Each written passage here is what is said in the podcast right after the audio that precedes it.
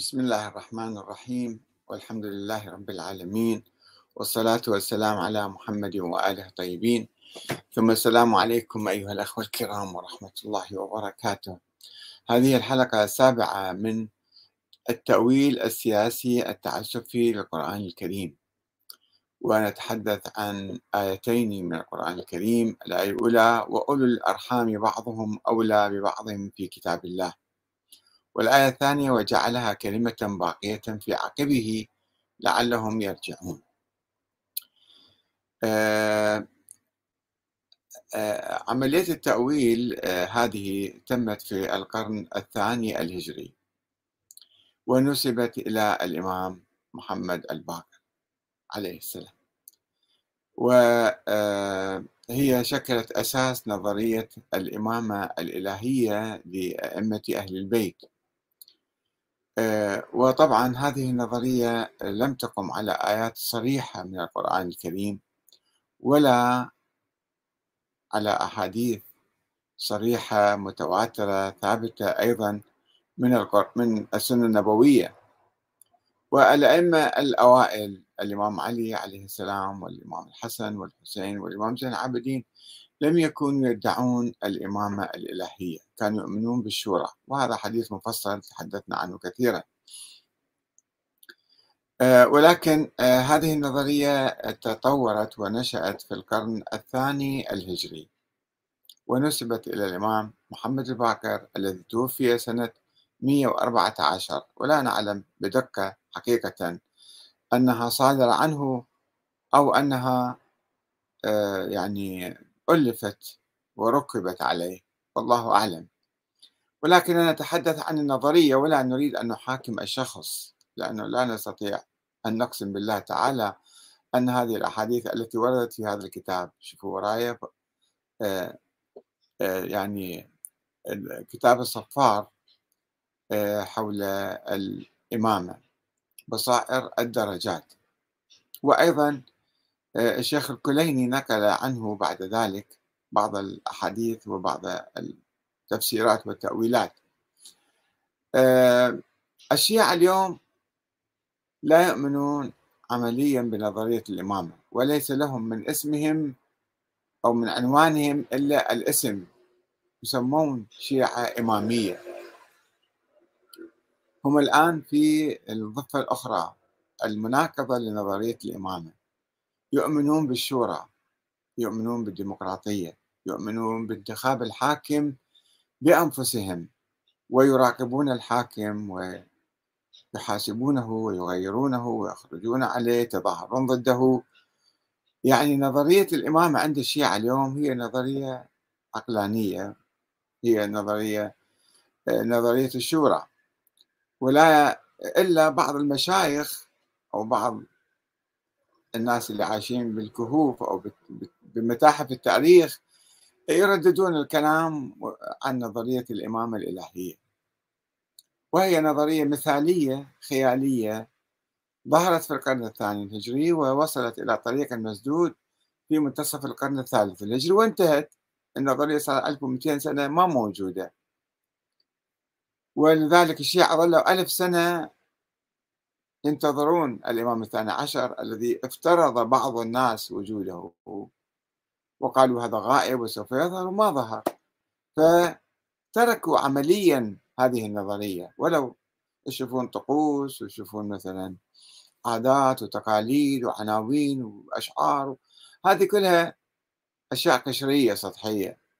أما جوهر الشيعة اليوم فهو جوهر ديمقراطي جوهر الإيمان بالشورى وليس بنظرية النص الإلهية. لا يؤمنون الحاكم يجب أن يكون معصوما ولا معينا من قبل الله ولا من هذه السلالة العلوية الحسينية. وإذا سألت واحد شيعي يقولوا له مثلا هل رئيس الجمهورية أو رئيس الوزراء أو حتى الولي الفقيه يجب أن يكون معصوما؟ يقول لكم شنو هالكلام هذا؟ منين جايبين إنسان عادي إحنا ننتخبه يصير رئيس علينا. وانتهى الموضوع. فلا يؤمنون بشرط العصمة والنص والسلالة. ولكن هذه نظرية ظهرت في القرن الثاني وجابوا لها أحاديث مزورة وتأويلات تعسفية للقرآن الكريم. لذلك نحن نتحدث عن هذا الموضوع التأويل السياسي التعسفي للقرآن يعني محاولة تأسيس نظرية الإمامة بتأويلات تعسفية. وسوف نرى كيف أنه آه، تم آه، تأويل بعض الآيات من أجل بناء نظرية الإمامة الإلهية. آه، كما يقول الصفار في بصائر الدرجات والكلين في الكافي فقد ارتكز والله أعلم يعني فقد ارتكز الإمام محمد الباكر اللي كان يخوض صراع واسع مع منافسيه من مختلف الفئات وقادة الأحزاب الشيعية في بداية القرن الثاني الهجري فارتكز هو على هذه الآية. آية أولي الأرحام النبي أولى بالمؤمنين من أنفسهم وأزواجه أمهاتهم وأولو الأرحام بعضهم أولى ببعض في كتاب الله. فقال أنه إذا الإمامة محصورة في رحم رسول الله. ليحصر الإمامة في ذرية النبي. وقال إنها نزلت في الإمرة. هاي الآية جاية بالإمرة بالحكم يعني. بالحكم والخلافة. هذا هو التأويل التعسفي. يقول فنحن أولى بالأمر وبرسول الله من المؤمنين والمهاجرين والأنصار. إحنا أولى من عندهم. شنو جاي تنافسونا؟ فضلا عن الطلقاء من قريش وكذا. لا حتى المؤمنين والمهاجرين الخلافة لنا الحكم لنا نزلت هذه الآية في الأمرة والله أعلم. هكذا يقول الكليني أيضا في كتاب الحجة باب ما نص الله ورسوله على الأئمة واحدا بعد واحد حديث رقم اثنين. وهذه الفقرة وأولي الأرحام بعضهم أولى ببعض في كتاب الله نزلت في آيتين. في سورة الأحزاب وفي سورة الأنفال. الأحزاب آية ستة. نقرأ لكم الآية كاملة ونشوف شنو تعني شنو واحد يفهم من عندها في البداية. النبي أولى بالمؤمنين من أنفسهم وأزواجه أمهاتهم وأولو الأرحام بعضهم أولى ببعض في كتاب الله من المؤمنين والمهاجرين. المؤمنين الأنصار يعني والمهاجرين إلا أن تفعلوا إلى أوليائكم معروفا. كان ذلك في الكتاب مسطورا. نحن نعرف أن المهاجرين عندما تركوا مكة المكرمة وجاءوا إلى المدينة بثيابهم يعني تركوا أموالهم وبيوتهم وتجارتهم فاستقبلهم الأنصار وتقاسموا معهم المعيشة. رحبوا بهم واستضافوهم و يعني فلذلك أول ما أجى النبي إلى المدينة عقد عقد المؤاخاة بين المهاجرين والأنصار. كل مهاجري ويا أنصاري يعني صاروا أخوة. والإسلام لم يكن قد تفشى في المدينة بعد يعني الناس المؤمنين كانوا أيضا قلة. والقانون التوارث النبي جعل بين المؤمنين بين المهاجرين والأنصار. وليس بين المهاجرين وأقربائهم المشركين ولا من أقرباء الأنصار المشركين. لا صار صار عقد مؤاخاة كل واحد عنده أخ مهاجر أو أنصاري.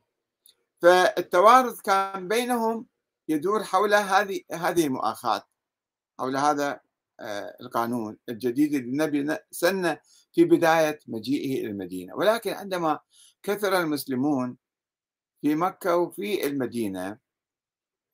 آه، آه، الله سبحانه وتعالى ألغى هذا القانون المؤقت وقال لا أولو الأرحام بعضهم أولى ببعض في كتاب الله. أساسا لازم الأرحام يعني هم يتوارثون.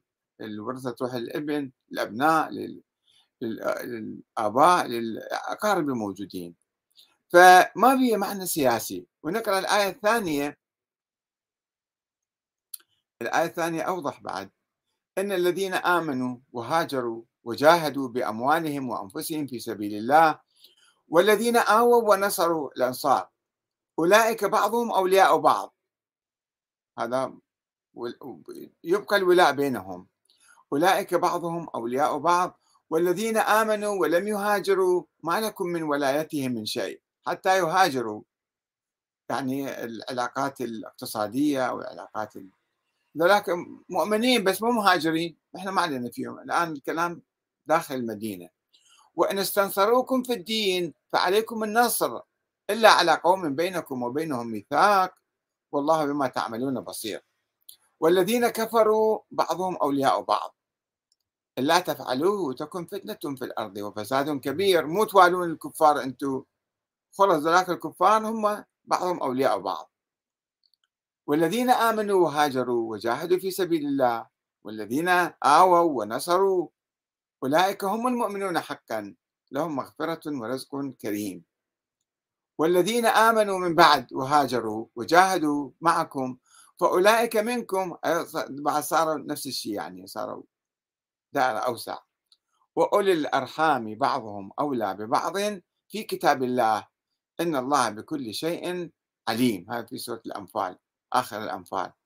فشوفوا هنا الكلام عن الولاء بين المهاجرين والأنصار. أنه صار أنه لما كثروا الله جاب في كتاب الله أنه الأرحام بعضهم أولى ببعض في الميراث. ولكن التأويل التعسفي المنسوب للإمام الباكر ونحن نجل الإمام الباكر من هكذا كلام. كل الكلام هذا إحنا نشك فيه بالحقيقة. ولو شك واحد من مية ما يمكن إحنا نقسم بالله تعالى. فهنا يصير لا تأويل سياسي. وأولي الأرحام بعضهم آه، أولى ببعض في كتاب الله. يقول فنحن يقول إنها نزلت بالإمرة. فنحن أولى بالأمر وبرسول الله من المؤمنين والمهاجرين والأنصار. فإحنا نصير أسيادكم إحنا نصير أئمتكم قادتكم زعمائكم خلفائكم إحنا لازم نحكم العالم الإسلامي. ولكن هذا التأويل لم يكن يعني يخدم نظرية الإمامة تماما بعد تحتاج لأنه آه، طيب أولي الأرحام بعضهم أولى ببعض.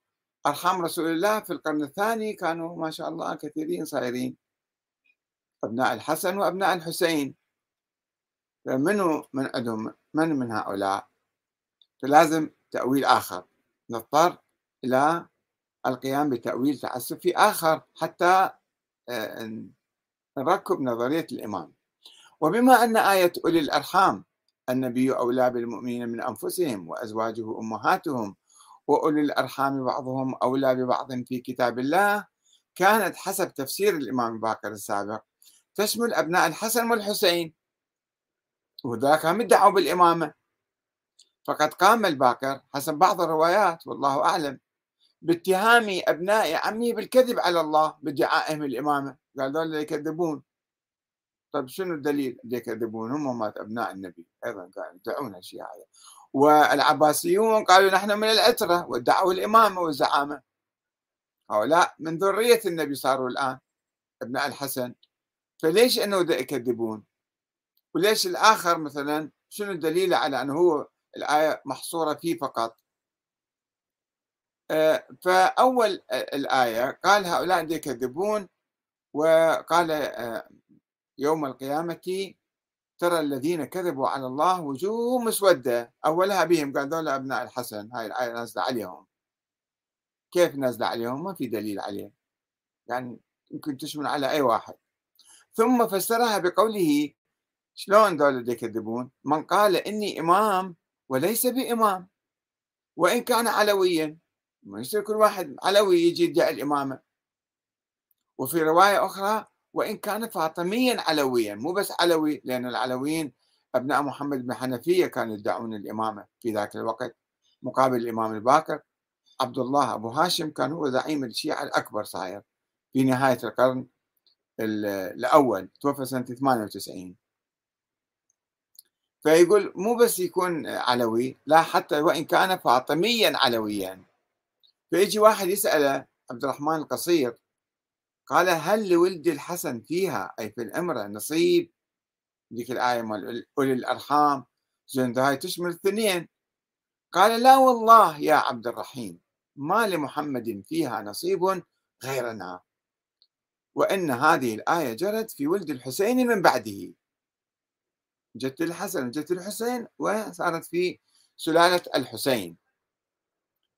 طيب ما هو الدليل؟ لازم نحن نأول في آية أخرى. وقد أثار حصر الإمام الباكر للإمامة في ولد الحسين أثار ابن عمه عبد الله بن الحسن ابن الحسن الذي رد عليه قائلا كيف صارت الإمامة في ولد الحسين دون الحسن؟ وهما سيدا شباب أهل الجنة وهما في الفضل سواء. على أن للحسن على الحسين فضلا بالكبر؟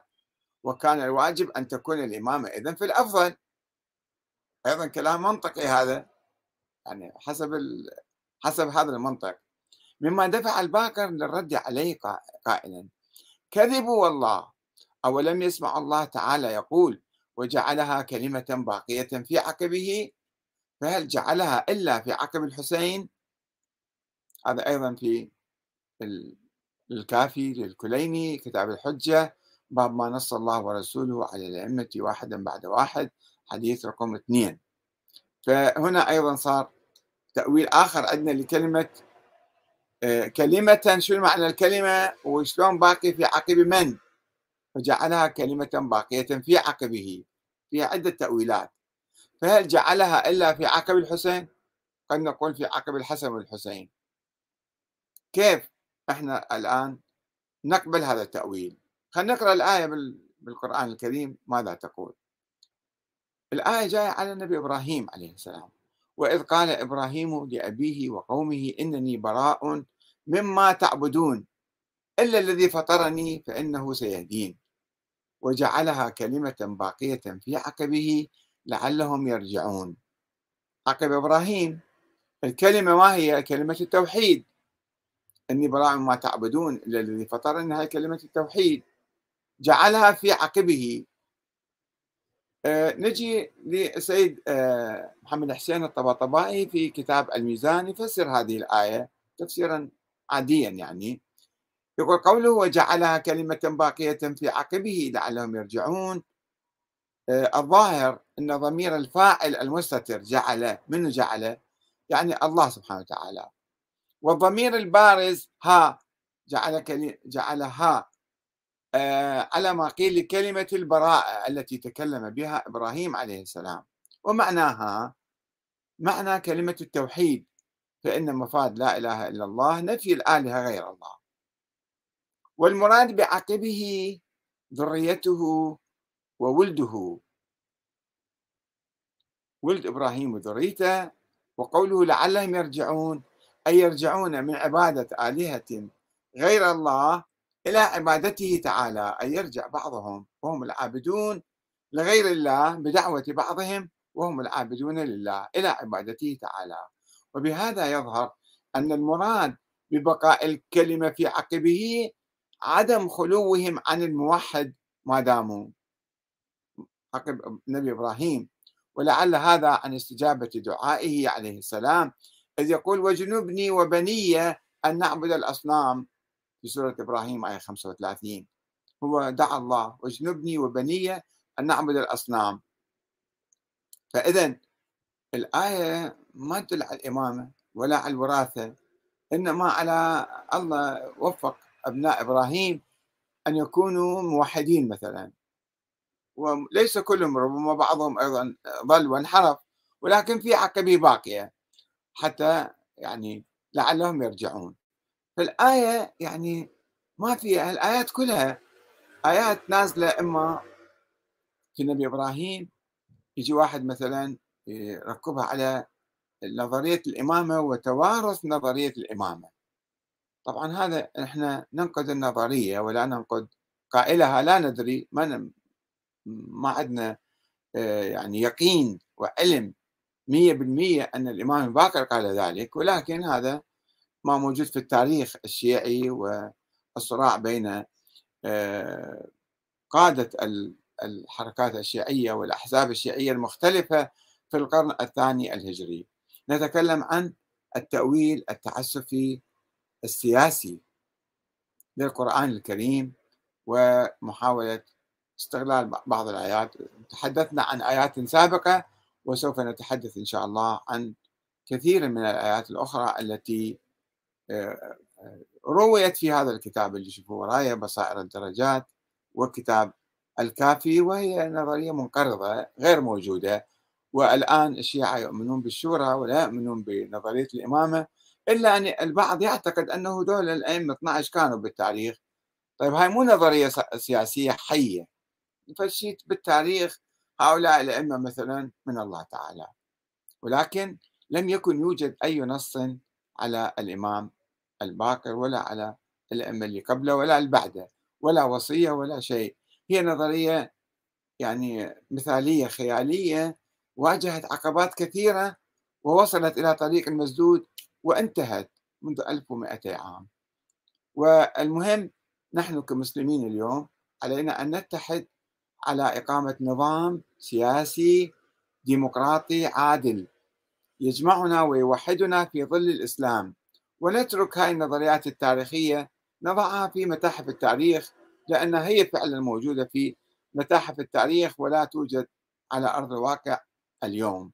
والسلام عليكم ورحمة الله وبركاته.